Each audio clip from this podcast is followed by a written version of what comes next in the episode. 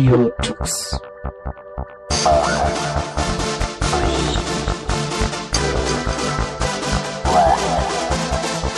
The German Linux Radio, the German Linux Radio.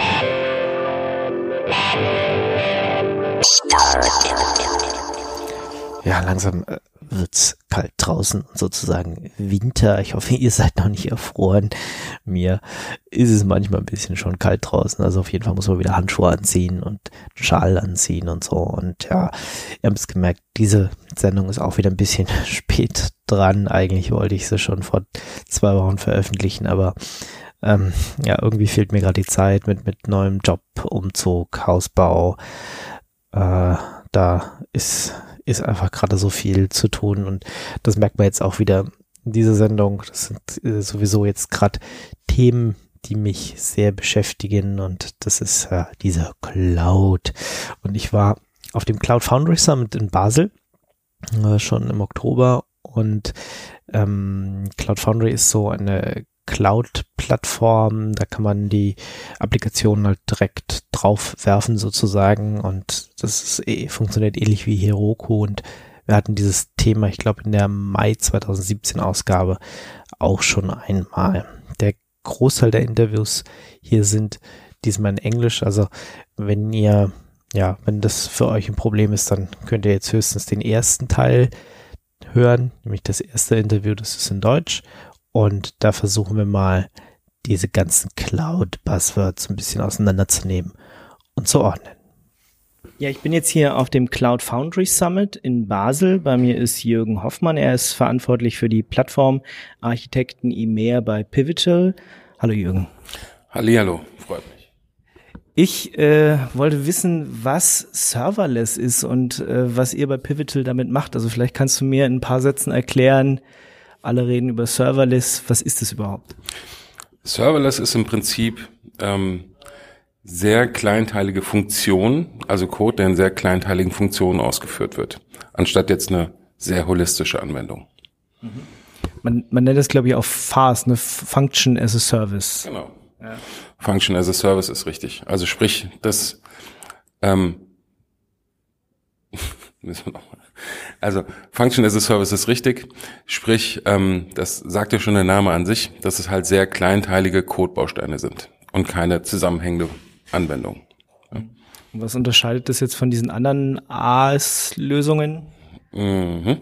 Also Infrastructure as a Service ist ja sozusagen die komplette Infrastruktur, das heißt also virtuelle Maschinen, physische Maschinen, die werden sozusagen abstrahiert über IaaS. Dann gibt's PaaS als Layer oben drüber, das ist dann Plattform as a Service oder auch Container as a Service. Container as a Service ist nur für die Bereitstellung von Containern, die wiederum dann sozusagen halt eben auch einen Prozess anstarten.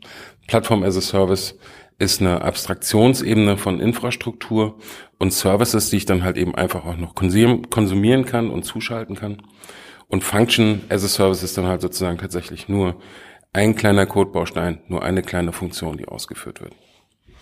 Und dann gibt's noch SaaS, das wäre dann quasi wieder oben drüber, also das wären dann viele Applikationen zusammen oder so, ist dann eine Software as a Service. Genau, ganzer Software as a Service Stack sozusagen. Ich habe nur einen Benutzername und ein Passwort, log mich ein und kann damit sozusagen einen ganzen Stack nutzen, eine ganze Anwendung. Was macht das jetzt für mich als Entwickler einfacher, wenn ich so eine FaaS, also so Serverless irgendwie was mache? Naja, dass ich mich halt tatsächlich darauf konzentrieren kann, nur diese eine Sache halt sozusagen zu implementieren. Ich muss mich nicht darum kümmern, in was für einer Laufzeitumgebung läuft das. Ich muss mich darum kümmern, wie skaliere ich das jetzt horizontal. Alles das übernimmt ja sozusagen die Plattform für mich. Auch muss ich mich nicht um Datenbanken und sowas kümmern, oder? Naja, darum muss man sich schon kümmern. Also sprich, wie komme ich an Services dran?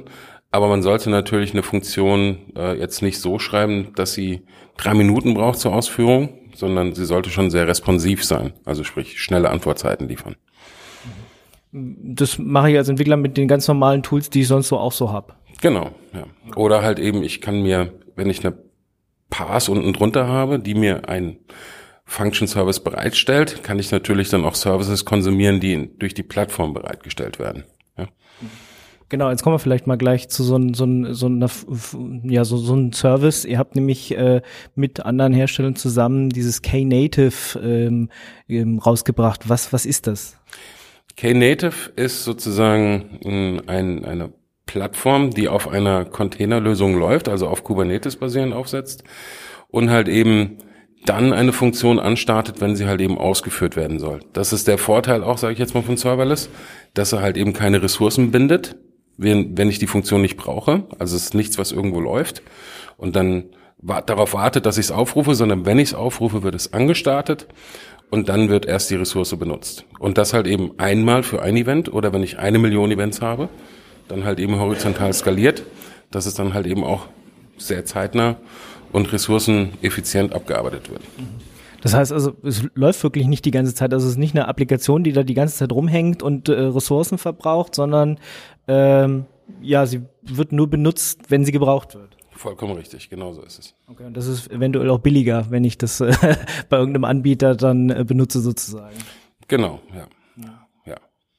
Jetzt wieder zu diesem Knative.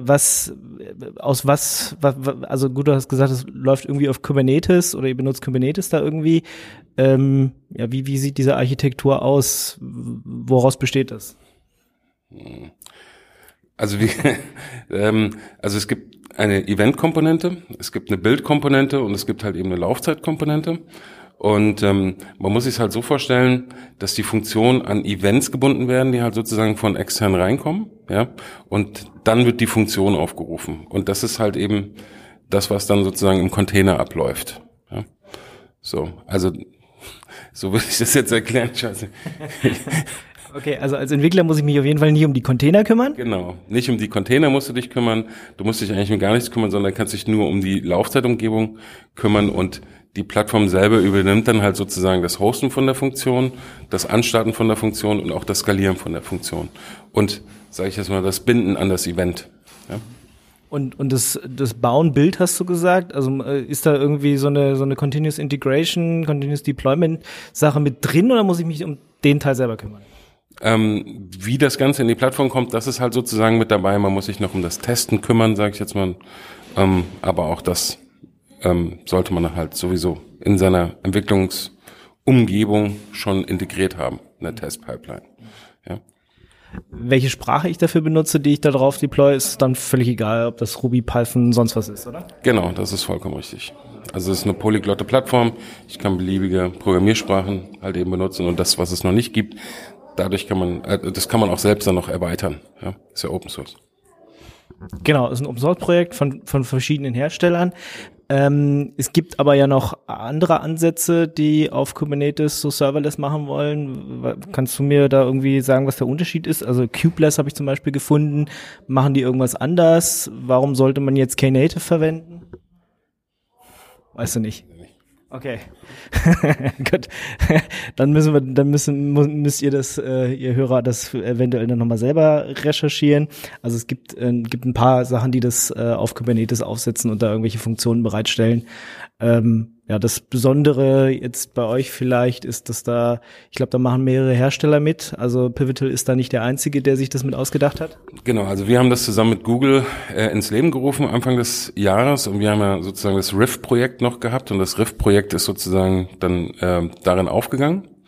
Und nachdem wir das released haben, haben sich auch gleich noch andere Hersteller, sage ich jetzt mal, mitten in die Community begeben und arbeiten jetzt gemeinsam mit uns daran, das Ganze zu einem de facto Standard zu machen. Okay, ist dann der Plan, das vielleicht, weiß ich nicht, in die Cloud Native Foundation oder sowas zu geben? Ja, genau. Mhm. Okay. Ist ein Open-Source-Projekt, das heißt, es ist auf GitHub, ich kann da mitentwickeln, wenn ich da Interesse habe. Genau, ja. Findet man auf GitHub. Wie gesagt, andere Hersteller haben sich direkt nach dem Announcement mit dazu getan und arbeiten jetzt mit uns zusammen dran, aber jeder kann es forken und jeder kann es weiterentwickeln. Mhm. Da wird es wahrscheinlich auch Dokumentationen geben, wie ich da so drankomme und so. Genau, es ist sehr gut dokumentiert, das Ganze, über das GitHub-Repository selber, sage ich jetzt mal, gibt es ein Docs-Verzeichnis drin und darin kann man sich darüber auch informieren. Mhm. Aber gut, jetzt ist ein Open-Source-Projekt, jeder kann es erstmal benutzen. Wahrscheinlich, wenn ich selber einen Kubernetes habe, kann ich es wahrscheinlich auch hernehmen und das halt meinen Entwicklern zur Verfügung stellen, oder? Genau, ja, das funktioniert. Ich habe auch, wie gesagt, Mitarbeiter in meinem Team, die das schon ausprobiert haben und die sagen auch, das ist super einfach einzusetzen. Ja. Oder ich nehme eine vorhandene Kubernetes-Distribution, die, oder suche mir eine, was weiß ich, geht zu Google oder was weiß ich. Genau, also bei uns, wir haben es wie gesagt auf PKS schon probiert und auch eingesetzt und das funktioniert halt wie gesagt auch ziemlich einfach, aber ich glaube, es würde auch mit Minikube funktionieren, dass ich es da halt eben mit reinbringe. Das ist kein Problem. Jetzt habt ihr als Pivotal wahrscheinlich aber auch irgendwie eine Distribution, wo ich das kaufen kann, oder? Genau, das ist wie gesagt PKS. Und wir sind gerade dabei, es, sage ich jetzt mal, Enterprise ready zu machen in Form von PFS. Und das wird dann im Laufe des Jahres, sage ich jetzt mal, unseren Kunden auch zur Verfügung gestellt oder sie können es dann halt eben auch benutzen. Ja. Aber momentan ist es noch nicht Teil des Produktes. Okay. Aber zum Ausprobieren auf jeden Fall schon mal eine Lösung. Gut, das waren eigentlich schon meine Fragen zum Thema Serverless, wie das funktioniert und wie ihr das mit Knative gebaut habt, dass das vielleicht dann ein Standard werden könnte, wie auf Kubernetes demnächst Serverless-Funktionen bereitgestellt werden. Vielen Dank, Jürgen. Ja, gerne. Eine Sache wollte ich vielleicht halt noch sagen. Also der Vorteil von Serverless in Form von Knative ist natürlich auch, dass ich nachher meine Funktion portabel habe zwischen Public Cloud Anbietern. Momentan gibt es ja Serverless, sage ich jetzt mal, in der Amazon Cloud, in der Azure Cloud und auch in der Google Cloud kann ich sowas umsetzen. Aber dadurch bin ich dann natürlich eng an die Public Cloud gebunden. Und der Vorteil von Serverless ist natürlich auch noch, dass ich dann die Sachen portabel habe zwischen unterschiedlichen Public Clouds. Und deswegen ist es meiner Meinung nach sehr wichtig, dass man sich genau solche Projekte wie Knative halt eben auch ganz genau anschaut. Ja, das ist natürlich ein guter Punkt. Und nicht nur wahrscheinlich portabel zwischen Public Clouds, sondern wenn ich halt meinen eigenen Kubernetes-Stack habe, dann kann ich auch darauf machen. Genau, vollkommen richtig. Aber sage ich jetzt mal, aus der Public Cloud kommt diese Form der Implementierung. Ja, und viele Leute haben auch schon gegen die Public Cloud so Sachen umgesetzt. Deswegen sage ich es halt im Kontext von der Public Cloud. Aber wie du schon richtig sagst, also es ist natürlich auch der Vorteil, dass ich es dann bei mir in meinem eigenen Rechenzentrum auch betreiben kann. Da muss ich mich aber doch wieder um die Server kümmern. Das stimmt. Vielen Dank.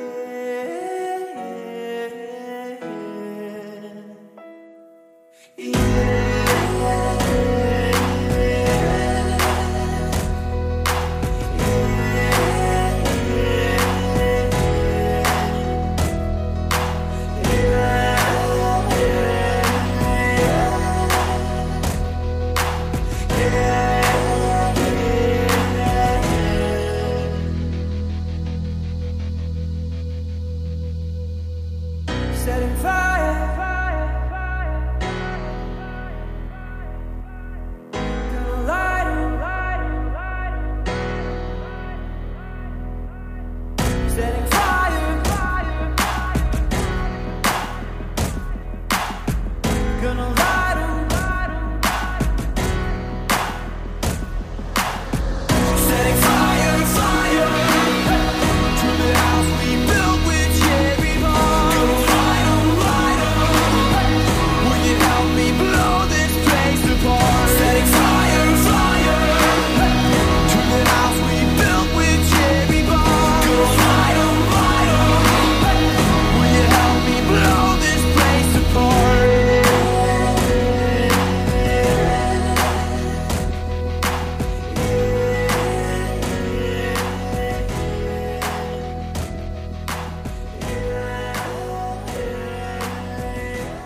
My name is Richard Stallman, and you're listening to Radio GNU and Tux. So I'm here now with Thomas DiGiacomo. He's the CTO from SUSE. Hi, Thomas. Hey, good morning. Good afternoon. We're here on the Cloud Foundry Summit. SUSE is also a sponsor. What are you guys doing with Cloud Foundry? So we're a sponsor. We're also a member of the foundation. And like we do for other open source projects like Linux, OpenStack, and others, we provide the Cloud Foundry distribution. So it's a certified Cloud Foundry distribution. And we do it, well, including support and making sure that enterprise can use Cloud Foundry in a proper way. And we bundle that with Kubernetes as well. So we have a slightly different way to do Cloud Foundry compared to the historical Cloud Foundry distributions. And that was part of the two announcements that the Cloud Foundry Foundation made this morning, actually. Okay, what does it mean? I mean, Cloud Foundry is more a PaaS. So I have an app and deploy it to Cloud Foundry. And that's the Cloud Foundry experience, the CF push. As a developer, you focus on the codes and you can push your code. You don't have to care about where you push it. If it's public cloud, on-prem, OpenStack, Kubernetes, and really making sure that it's easy for developers to do their job, and then for companies to be quicker, faster, and more focused on the business value that they can get from applications. So that's what Cloud Foundry does. And from SUSE, we're also coming from the infrastructure. So when we started with Cloud Foundry, we wanted to make sure that it was properly integrated with Kubernetes. So we containerize Cloud Foundry and we deploy Cloud Foundry as containers inside Kubernetes clusters, including public cloud ones. Like for instance, Microsoft Azure Kubernetes, you can deploy Cloud Foundry from SUSE as a few containers directly in the public cloud or on-prem Kubernetes distribution as well. Okay, what were the challenges there? So, containerizing Cloud Foundry, was this an easy step or took a long work? Or? It sounds easy, but it took some time. So we've been working on that probably for 2 years. It's all open source. It's now part of the Cloud Foundry Foundation projects. And we're working with other companies on that. So IBM, SAP, they're also working on that together with us now. And we wanted to make sure that all the good things that you get from Cloud Foundry BOSH today was also going to be usable in a pure Kubernetes context. So we are taking BOSH manifests that we convert to Helm charts to deploy containerized Cloud Foundry and get the benefit of BOSH in the Kubernetes world. And there were challenges. One of them was the fact that there is a container scheduler inside Cloud Foundry called Diego. So running containerized Cloud Foundry on top of Kubernetes with Diego was like having containers inside containers, and that's why the project Eirini that IBM started, where SAP and SUSE were contributing to, will allow us to select Diego or Kubernetes as the container scheduler for Cloud Foundry application runtime. So we solved the issue of having containers inside containers by using that Eirini project to go Kubernetes and not have Diego in the middle. So that there aren't two schedulers at the same time and exactly. Yeah. So Kubernetes is doing the scheduling. There's no other thing on top of it that would control the container orchestration piece. So then is Kubernetes like more and more an IaaS solution, right? So for compute, definitely. For networking and storage, there are still work to be done. So you have CNI, which is the container networking interface, and a lot of networking related projects to improve how Kubernetes deals with networking. Same with storage. So the CSI container storage interface. And there's also a lot of storage related projects to work nicely with Kubernetes. To me, it's not still yet a full IaaS. And I'm not sure it has to become a full IaaS, actually. There are other solutions that already can do that. But de facto for applications, for the compute part, Kubernetes is the standard way of doing that. And we see that across public clouds. We see that on-prem as well with our customers. They started with VMs, they moved to containers, and now they are moving to Kubernetes. And the good thing is that you can come from the bottom of the stack, from, let's say, the infrastructure to containers and Kubernetes, or you can come now with the Cloud Foundry from the development side, from the top of the stack, and then merge those two things together, have some migration. So we have companies that are running containerized applications, but they don't use Cloud Foundry. So they don't really need Cloud Foundry for those workloads, but they need Cloud Foundry for some of the new things they're doing, and also to migrate in the future. That gives them a way to move their applications from pure containers to PaaS as well in a seamless way. So other IaaS would be OpenStack, or I could run Kubernetes on bare metal, right? You could run Kubernetes on bare metal, on public cloud IaaS as well, on OpenStack, inside VMs. There are a lot of people running actually Kubernetes with VMs, where you get the security, the networking from the VM part, and the compute inside the VM with containers. With OpenStack, we have customers, they run OpenStack as IaaS for private data centers. Or actually, we have customers that are public cloud providers in Europe or in Asia using OpenStack and then using Kubernetes for the compute part and for the workloads themselves. So yeah, and that's the same principle for Cloud Foundry as well, is to be able to use whatever type of IaaS that you might have, VMware-based, Amazon IaaS, OpenStack, and because the reality is that in real life there are very different solutions that are running out there, and most of the time, even inside a single companies, they have different options. They run on different clouds. They run partly on-prem, partly on one or two different public clouds.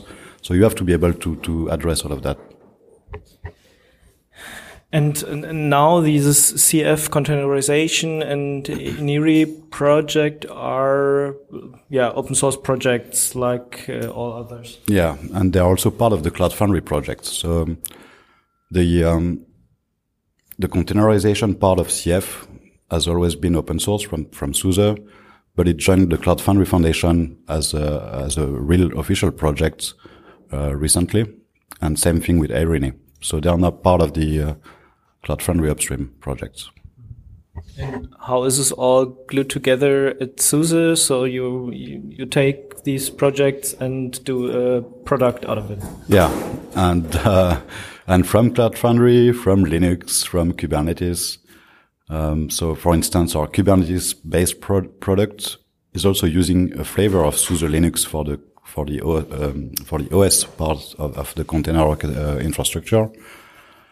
Inside Cloud Foundry, Eirini and containerized TF are also going to be glued by the project itself. So it's not like when you downstream things, you don't have to do it because it's done upstream already.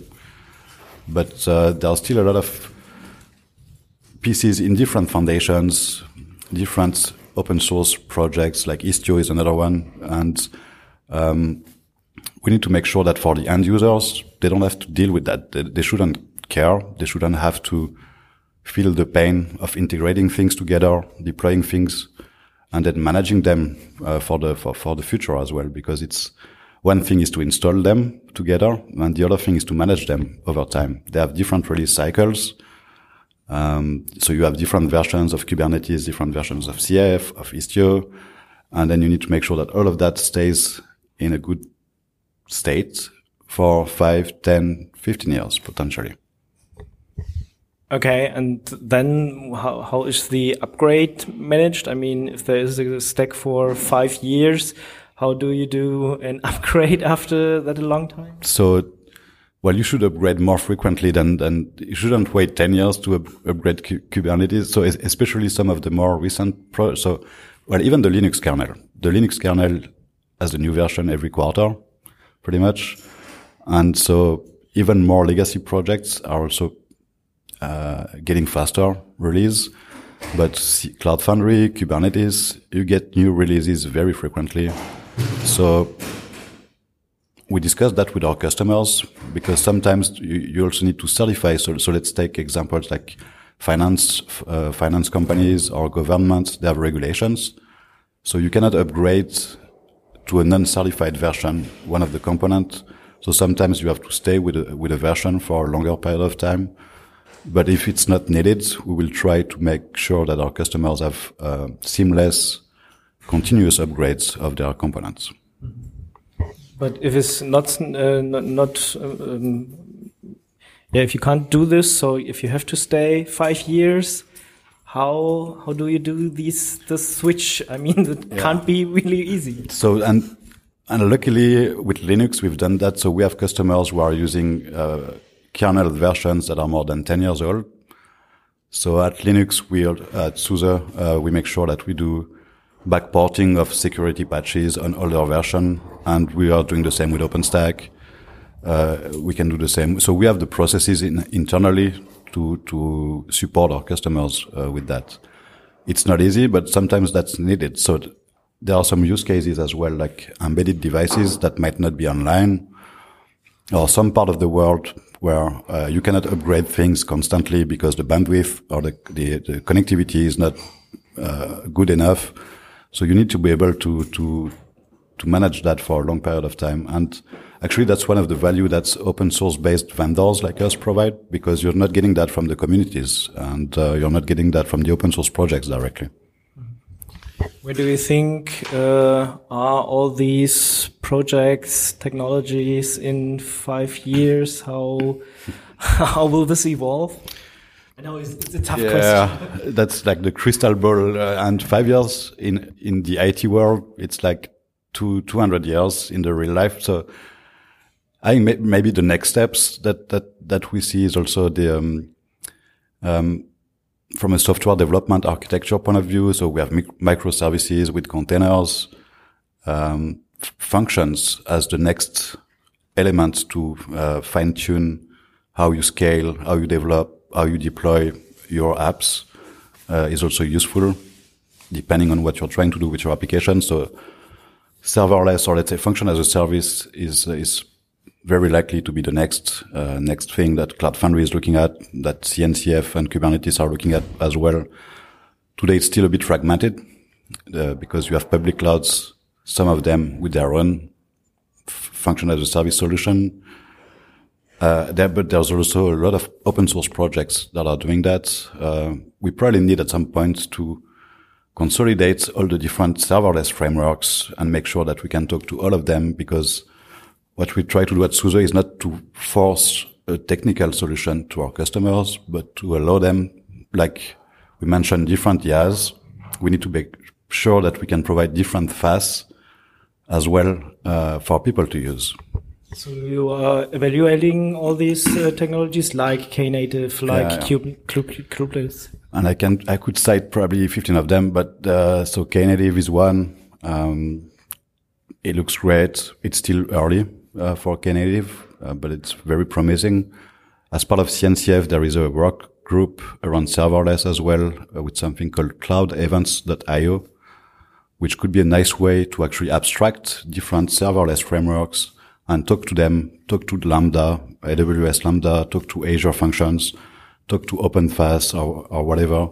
So we would like to see that probably emerging more, like having something that aggregates and that compete against other frameworks. That's probably more beneficial for users than focusing on a single one. And but it's coming together. Okay. And any other aspect in the near future? So still probably based also on functions. one thing is to be able to use software functions. Another thing is to be able to orchestrate them. Which one should be talking to which functions? How do you optimize the performances on which hardware potentially? With GPUs or FPGA for specific workloads or specific functions. So we think there's still work to be done there to orchestrate functions as well. And then that's all about technologies, but also we see a lot of cultural challenges with our customers. We have to make sure that creating new technologies, that's good, but it has to work with old technologies. And making a bridge, a migration path that makes sense for people to go for, that they will see the benefit of the new technologies, but that would not disrupt their business, their production, their mission-critical workloads and data is also very important. So this is the task for the future. Yeah. We have more things to do. Okay. Thanks a lot. Thank you.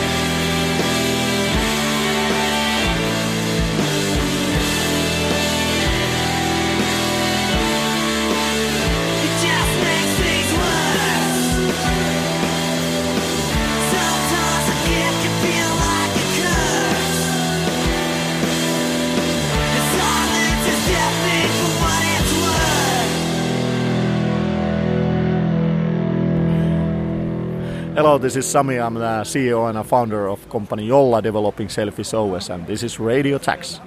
Okay, I'm here on the Cloud Foundry Summit in Basel. With me is Chip Childers. He is the CTO from Cloud Foundry Foundation. Hi. Hi, how are you doing? Great.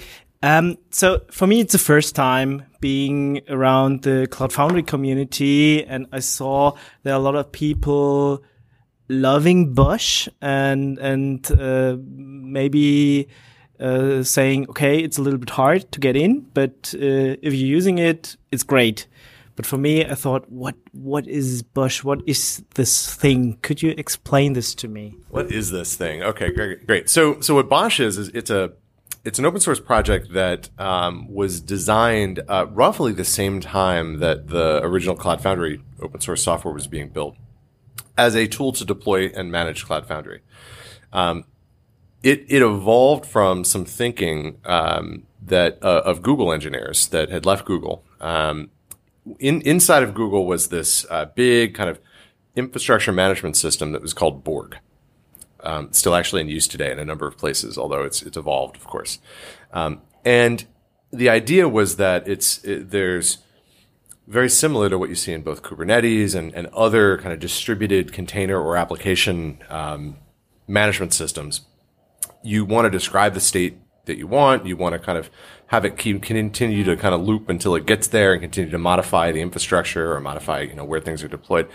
So what BOSH does is it basically abstracts infrastructure APIs, right? It can work with public cloud APIs. It can work with vSphere APIs. It can work with the OpenStack APIs. There even at various points in time have been bare metal provisioning systems, right? Using like Pixie Boot and IPMI installation processes where it could work with that bare metal system. And because it can talk to the infrastructure using APIs, it can then be told to deploy some description of software and how many nodes of each software type you want to have go get deployed. So you describe releases, and that release description gets kind of pushed into a bunch of virtual machines that are created. It also stands up networking. It manages all of the infrastructure components. Now, that's at deploy time. The real important part about BOSH is that it's constantly watching, right? So a great use case for it might be to think about this. If you're familiar with Kubernetes, the question is, in a VM-based environment, what's going to deploy Kubernetes? Well, it could be some configuration management. It could be some scripting. It could be all kinds of different things. We have a project called the Cloud Foundry Container Runtime, which basically it packages Kubernetes, and it solves two key problems. Deployment on any public cloud or private cloud infrastructure.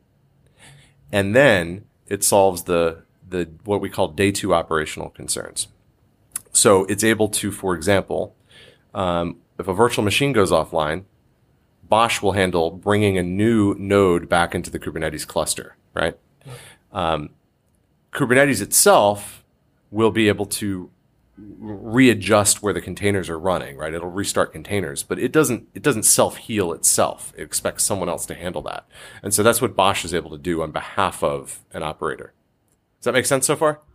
I'm trying to sort it. So if I have Kubernetes, there's a scheduler doing pods, container scheduler doing stuff. Is BOSH like the same plus deployment or? No, it's not the same, and it also doesn't handle containers. So here's what I'm saying.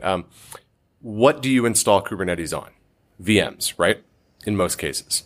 Sometimes bare metal. Sometimes bare metal, right. But in a use case, we're using virtual machines, public cloud or vSphere-based infrastructure. If Kubernetes is the example software that BOSH is deploying, it can identify that a VM has gone offline and replace it. It's also able to be instructed about how you would do a rolling update with zero downtime of the software that it's managing, and it will slowly morph the environment into the new version. Okay, so BOSH is agnostic to what it's deploying and managing. I'm using Kubernetes as an example because we have a great project that actually is solving the what deploys and manages and upgrades Kubernetes problem. So that's what BOSH is. It's about VM-centric distributed systems management that can work with any public cloud, work with any private infrastructure, and kind of make it work like magic. That's why people love it, right? Yeah, it's exactly right. It is. It's been known to have a bit of a steep learning curve, but once you get above that learning curve, if you need to solve a series of problems that have to do with VM management or infrastructure management for these distributed platforms, it's incredibly powerful. So I also said at the beginning, it's the tooling that was originally built to deploy the Cloud Foundry application runtime, right? That PaaS that everybody knows Cloud Foundry for. The way to measure the success of BOSH would be to say, what's the typical ratio of operators of a Cloud Foundry environment to number of applications or number of developers that are working in a CF environment? In the past, prior to Cloud Foundry, BOSH, you know, the recent resurgence of the broader open source world, those ratios were generally you had to have a couple of operators for maybe each application that you were managing and deploying, right? It could be actually a 2-to-1. With BOSH, though, a team of 8 could easily support thousands of applications and tens of thousands of developers that are building those applications. And we see that all the time in large enterprises that are adopting CF. So it's actually an exceptionally powerful tool. But as you said, it's hard to learn it. As we already discussed, Kubernetes is... yeah, now everywhere, and people started using it, and there's know-how, and maybe not everyone likes to learn BOSH or new stuff like this, but they also can now use Cloud Foundry, right? So there are some projects containing the BOSH environment, so I don't need to really deep dive into it. Yeah, that's right. So there's 2 new projects that were just announced. So we're kind of mixing layers of the CF technology stack a bit by talking about both together. So let's first start with the one that's relevant to BOSH. The one that's relevant to BOSH is a project that's called CF containerization, and specifically the code base that does the work is called Fizzle.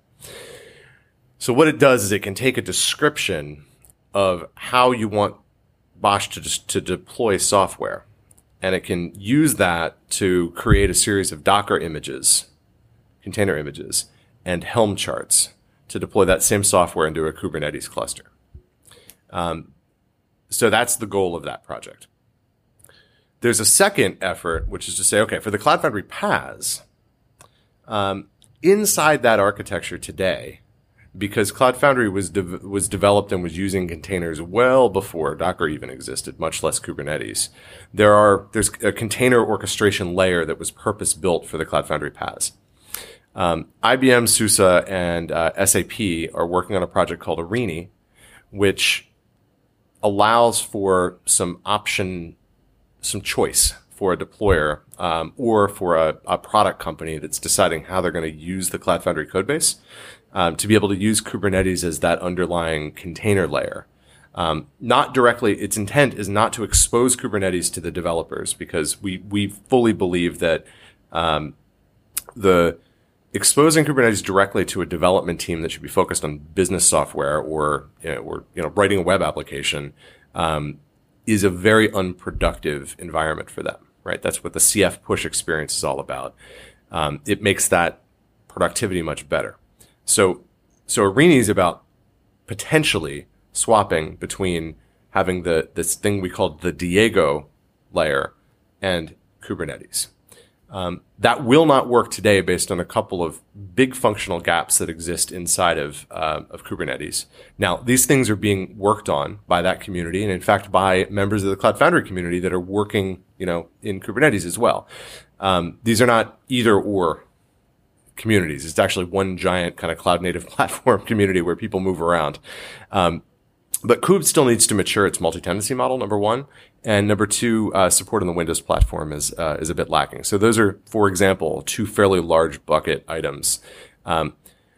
But the hope for IBM, SUSE, and SAP right now, the participants in Eirini, is that they can their use cases will be solved well enough using Kubernetes, that they can start to consolidate their stack a little bit and have less variance for operating the environments. So those are the 2 projects. They do very different things, but they both use the buzzword Kubernetes. Mm-hmm. So in the first example, Kubernetes is just the infrastructure, right? And in the second one, there is an abstraction, so I can use Kubernetes for my apps without exposing the developers to Kubernetes, right? Yeah, that's a good way to look at it. Okay. Yep. So in your talk today, you talked about building bridges, and this is, Kubernetes and Cloud Foundry thing you meant, or is there anything else? Well, actually, I spent a lot of time talking about the history of interacting with open source communities. So Cloud Foundry's been around for a while. The original project started at VMware as a fully proprietary project in 2009, right? So that's 9 years ago. When it was open sourced, it began to evolve, and it started to evolve very rapidly. So not only did the Cloud Foundry technical community that builds the platform evolve its own architecture, but there have been many cases where we've been one of the first to adopt other open source projects. So an example of that is the Open Container Initiative has a thing called RunC. It's kind of a library. It was at the heart of the Docker engine. Docker Incorporated was willing to share that with other container platforms. People had different opinions about how containers should be managed. But Cloud Foundry adopted that. Right? We had a layer that was similar to it, and we said, well, great, now there's an industry standard. Let's embrace it. So that was just a example of something that we've embraced that came from another community. Other examples include Container Networking Interface, Envoy Proxy, etcd. We're currently working within the Istio community as well as within the Cloud Foundry community to bring Istio, a service mesh project, both get its scalability to the point that it can fit into Cloud Foundry environments, but also think about what a developer experience is like dealing with Istio itself. So we have a long, rich history of doing this, and that long, rich history of kind of working with other open source communities, being part of them. And I say we because really I'm talking about all of the wonderful engineers from Pivotal and VMware and Google and Amazon and Microsoft, et cetera, that helped build Cloud Foundry. SAP, SUSE, IBM. And I just want to make sure I don't miss any, right? There's so many great companies that are involved. But they're also involved in all of these other projects. So, and even the individuals, are involved in multiple projects. So, my key theme was that if you're looking at this externally, it's easy to believe that there are isolated islands of open source developers that only live in their world. And the building bridges metaphor was one where I was trying to point out that, one, historically, we've always built bridges into other communities, emerging communities. But perhaps more importantly, that individuals need to think about how they can build bridges to other people, because those individual connections, I think, are some of the most important things in the way that we build modern software through the use of open source. The building bridges theme is also relevant for another big issue that was brought up here on the conference, the diversity and integration matter. What's with that? Well, what's with that is that the technology industry has historically been, a long time ago, the technology industry, some of the luminaries were women, as an example, just to kind of pick an example here.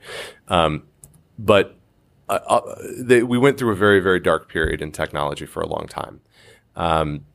We at the Cloud Foundry Foundation are hopeful that we can do our small little part to try to make the point that inclusivity is incredibly important. There are economic reasons for this. There are scientifically proven, effectiveness reasons, right? You get a group of people together. The more difference of opinion that you have, the greater the outcome's going to be. It's in fact one of the core ethoses of open source, but for some reason, there have been some challenges in the broader open source ecosystem. We're always very proud, and at every event that we've run, in an increasing way, we've been highlighting not just the problem, but trying to present speakers and panel discussions that talk about the opportunity for improving diversity within the technology industry overall, or the technology field overall. We consider that to be one of the most important things we can do, beyond supporting the development of the software itself. And what can we do better to get more diversity? I mean, one thing is the scholarship here at the conference, but what can we do more? Or what can technology firms do, companies do to get more people involved? So that's a great question. I tend to not want to point to any particular action that we take, and instead think about the what can individuals do. So on our day two keynote stage, Daniel Jones from a company called Engineer Better gave a talk, and he made a lot of points about inclusivity. And I think he nailed a couple of things for me, and hopefully for the whole audience, that inclusivity is actually about treating people as the individuals that they are, right? Responding to them, having an understanding that each individual is going to be different. Number two, that, you know, talking about diversity and only things that we can measure, right? Whether you're a man or a woman, the color of your skin, your ethnicity, whether you have a physical handicap that's obvious or not. That's only one way to think about the problem of creating a more diverse environment, because that's all what you can see. If you, instead of focusing on diversity, you focus on being inclusive yourself or as a community, you then change the problem from one of that person looks different and therefore they stick out to everyone's welcome. And you change the way you yourself behave to perhaps you don't even know why someone is different. And you just learn to accept who they are and provide them with a supportive and welcoming environment. So I think that's one of the key things that I took away from Daniel's talk. It's something that I think is particularly thoughtful in the way he laid that out. We also we sponsor the Cloud Foundry Foundation has been supporting a project called Chasing Grace. We just screened the first episode of Chasing Grace. It's a series of it's a documentary series that's being produced that's dealing with specifically the gender diversity question inside the technology industry. This first episode had to do with what's called the gender pay gap. Concretely, there, because this is part of inclusivity. If you're not going to pay someone the same, you know, based on their purely based on some physical characteristic or their gender, then that really is a problem, because you end up hurting your organization. You end up losing really qualified engineers. We end up losing the opportunity to find people that could excel in the field. We also hurt each one of our country's gross domestic products, because, you know, if we're paying some percentage of the population 7 cents on a dollar, to use United American terms, or 70 cents on the dollar to use American terms, that's 30 cents of gross domestic product that country is not seeing, right? Which means that there's going to be potential for more poverty, potential for more need of social services. List goes on, right? So there's economic reasons to do all this. So anyway, supporting organizations like the one that's creating Chasing Grace is also something that we can do to kind of help raise awareness. Yeah, and I hope it's going on, and some companies are getting more involved into this matter, and maybe we have to change first, but hopefully we are getting there. I've one topic left. It's a technical thing. It's build packs. So what are those? What can I do with build packs? That's a great question. So the build pack concept is it's originally from Heroku. Heroku was effectively the original PaaS. What a build pack does in simple terms is it allows a platform to take some code, right? Developer writes some code and then they give it to the platform. And it has to do three things.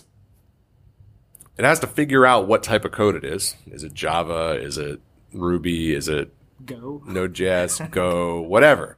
Whatever that code is, it needs to figure out what it is. It needs to figure out, like, maybe what frameworks are involved. So is it a Spring app? Are you going to build with Maven? Are you going to build with the old Ant build tool? So that's kind of what's called the detect phase of a build pack.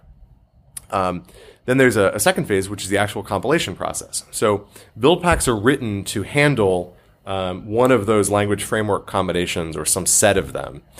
Through the detect phase, they can raise their hand inside the platform and say, "Hey, I know how to handle that. I know how to handle this code that's been pushed in." The build phase is when the software is actually compiled, dependencies are pulled in, and then you get effectively the built application. And then there's a later phase called finalize, which or release, that actually it drops some metadata into the packaged result that says, here's how you start it. Start the application.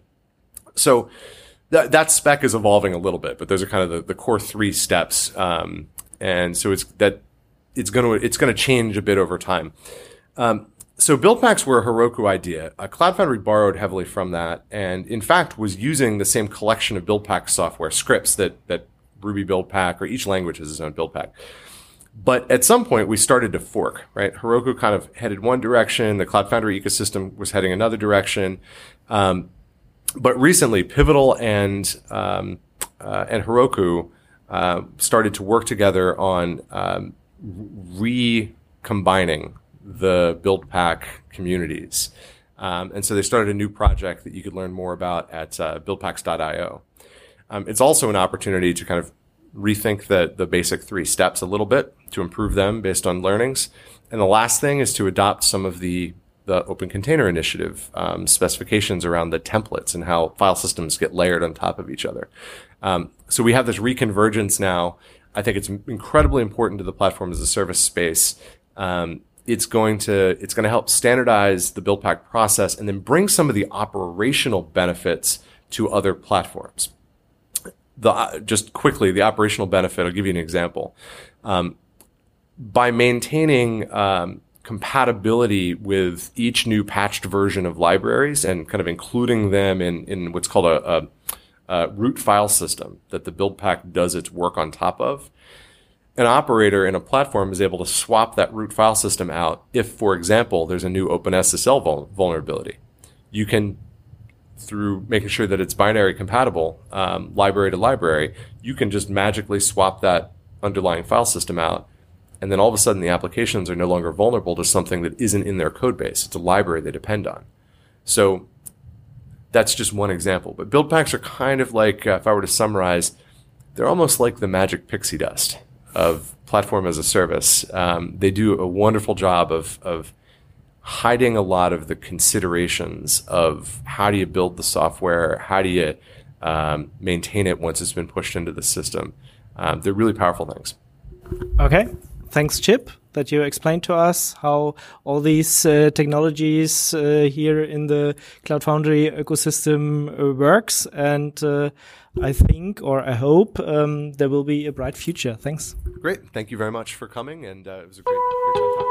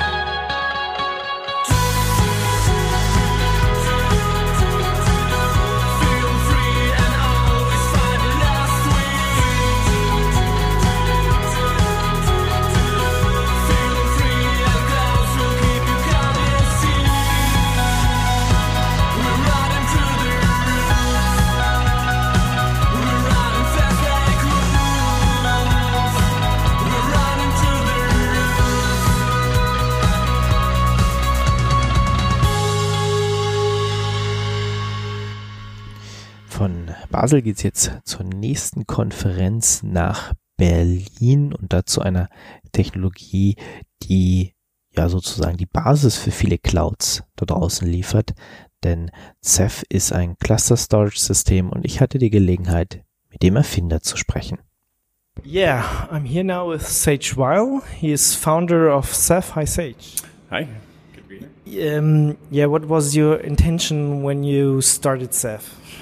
Well, originally it came out of a research group at a university that was targeting supercomputing. So we were funded by the national labs in the U.S. So imagine thousands of storage nodes and then tens of thousands of compute nodes writing to the same directory or the same file system at the same time. So it was focused primarily on sort of those cases. But it turns out the design decisions that we made were more general. It was all about the idea that your cluster is going to expand over time as you bought new generations of hardware and phase out the old hardware, and that in a large system there's always going to be failure, and so the system needs to be dynamic enough to cope with that failure, which turns out matches sort of the cloud use cases that we see today very nicely. Yeah. And now it's a big project, right? Yes. Yeah. It's each release has hundreds of contributors and contributing organizations, and sort of the feature set and scope just keeps growing over time. There's lots to do, lots to keep track of. And one news today was then it's the foundation now. Yes. Yeah. So today we announced the creation of a Ceph Foundation in partnership with Linux Foundation, which is essentially a way for key stakeholders in the community to come together, contribute funds, and pool them together, and then work together to figure out how to spend those funds in support of the project and in support of the community, and to give those members sort of a convenient forum to collaborate and figure out what our strategy should be to support the project. So it's a new governance model for Ceph, right? It's not so much a technical governance model. The technical governance of the project isn't changing. So much like Linux, the Linux Foundation doesn't actually control Linux, the source code, the developers do. Similar situation with Ceph. So as far as the source code goes and who has commit rights, none of that's changing at all. This is really a way for organizations to pool funds and spend them in a cooperative way in support of the project. Once you founded your own firm, Inktank, this was bought by Red Hat. Now Red Hat is bought by IBM. What does this mean for Ceph? Well, it certainly doesn't mean anything today because the deal isn't going to close for who knows how long. And we can't really speculate about what's going to happen after that. I think the only comment I would make is that the reason why IBM has bought Red Hat is because of the strength of the open source communities that Red Hat supports, and I wouldn't expect them to want to break that anytime soon. So maybe also the foundation could be a way if there's something happening with Red Hat and stuff. Yeah, I mean, it's important to remember that Red Hat is just one community member that's involved in Ceph. I think we have the most engineers working on it, but it's really a community project, and this, the Ceph copyright is distributed among hundreds of different copyright holders, so it's not like any one company controls a project. But I think the bigger thing that the Ceph Foundation really brings is a neutral forum for organizations to come together and collaborate and work together, sort of at more of the business level. Around marketing strategy and planning events and so on, whereas previously that sort of felt more it felt like it was more centered around the Red Hat universe. As far as the source code goes, again, nothing really is changing because it's always been an open source development model based on who's writing code that solves the problem and so on. So, but it's good. We're excited about it. And building projects around it. So what are the future releases of Ceph going to be? What new details we going to expect? So the next release of Ceph is going to be called Nautilus. It's due out in February. of 2019, and it brings a number of big features. The dashboard is sort of one of the main ones. The dashboard appeared in sort of its current incarnation in Mimic, but it's gotten a ton of work over the past release cycle. So it's sort of, I think, reached the point where it's a much more mature product. It has multiple users. You can manage the whole system. So that's pretty exciting. Another thing is there's a new orchestration abstraction that we're working on so that the dashboard and the Ceph CLI can interact directly with the tool that was used to provision Ceph, whether that's Ansible or Salt or Rook in the Kubernetes environment, allowing the dashboard and the CLI to sort of do things like provision daemons and OSDs and interact with the system at that level. So we're excited about that. PG merging and then sort of scaling of the PG num value for pools both up and down is sort of a black magic that has always been one of the more tricky things for users to tune and get right when they're deploying Ceph. That's getting much simpler, and hopefully in most cases just sort of being hidden entirely from users by letting the system do it automatically for them. So we're excited about that sort of category of user improvements.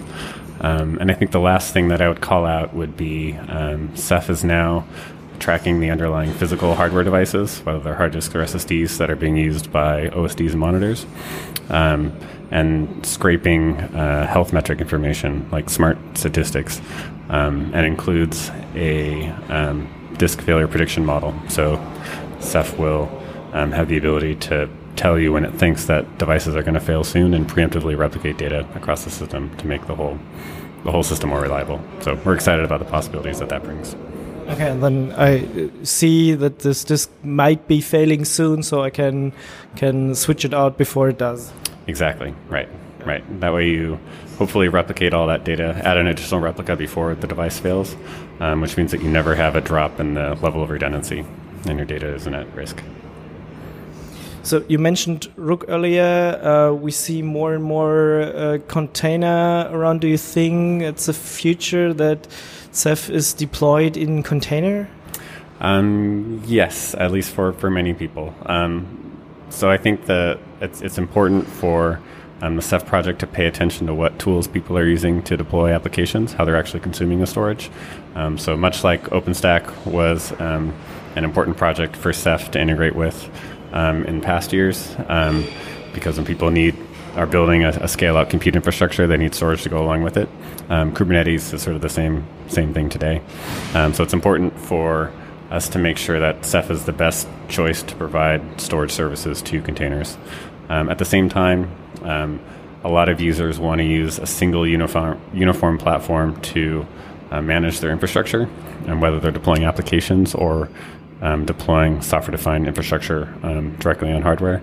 And that's why we're so excited about the Rook project, which makes it very, very simple to deploy Ceph in Kubernetes and to automate a lot of the sort of day-to-day management functions of that cluster. So I think in a lot of situations you'll have users who have Kubernetes and they're using Rook to deploy Ceph, and then they're using that Ceph cluster to provide storage to other applications running within that same system. And maybe it makes it easier to upgrade Ceph components, right? Exactly, yes. So every time there's a major release of Ceph, there's sort of a multi-step process to do that upgrade. And it's designed in such a way that you can do it while the cluster is online and you don't interrupt your workload, but it's still sort of a manual operation for the operator to sort of go through those steps and perform the upgrade. I think there's a big opportunity for tools like Rook to automate that process entirely and do it in a careful, staged way so that it doesn't interrupt any of your client workloads. Okay, thanks a lot. Yeah, thank you very much. Ja, Ceph ist auch für mich ein spannendes Thema, mit dem ich mich seit Jahren beschäftige, und wir haben es auch schon das eine oder andere Mal hier in der Sendung gehört. Und wenn ihr diese Sendung tatsächlich auch jetzt auf euren Ohren hört, egal wo, dann ist die Chance groß, dass auch irgendwo da Ceph im Spiel war, denn die virtuellen Maschinen, die das DNS für Radetux zur Verfügung stellen und auch teilweise die Downloads, die liegen ebenfalls auf einem Ceph-Cluster. Also ja, deswegen war das Thema, wie gesagt, hier auch schon ein paar Mal in der Sendung dabei. Und wenn ihr uns jahrelang hört, habt ihr Ceph vielleicht schon mal gehört. Und deswegen war es besonders schön, dass ich mit Sage Weil darüber reden konnte. Leider hat es nicht geklappt, auf der Konferenz noch mehr Interviews zu führen. Dazu, ja, da war vor allem Intel schuld. Ich wollte eigentlich noch ein Thema oder ein Interview zu Kata-Containers machen und habe mich dann ein bisschen tierisch aufgeregt, wie die Konferenz so allgemein war und warum das Ganze nicht geklappt hat. Habe ich auch schon in einer der letzten Binärgewitter-Folgen erzählt. Also wer uns da hört, der wird es vielleicht schon mitbekommen haben. Jetzt möchte ich mich aber nochmal bei allen Hörern bedanken und vor allem bei allen, die die letzte oder die letzten Sendungen kommentiert haben. Jetzt geht es ja so langsam auf das Ende des Jahres zu und daher wünsche ich euch wie immer eine frohe Zeit und insbesondere eine frohe Advents- und Weihnachtszeit. Passt auf euch auf, habt Spaß. Ich hoffe, wir hören uns im Dezember wieder oder im nächsten Jahr dann. Bis dann. Tschüss.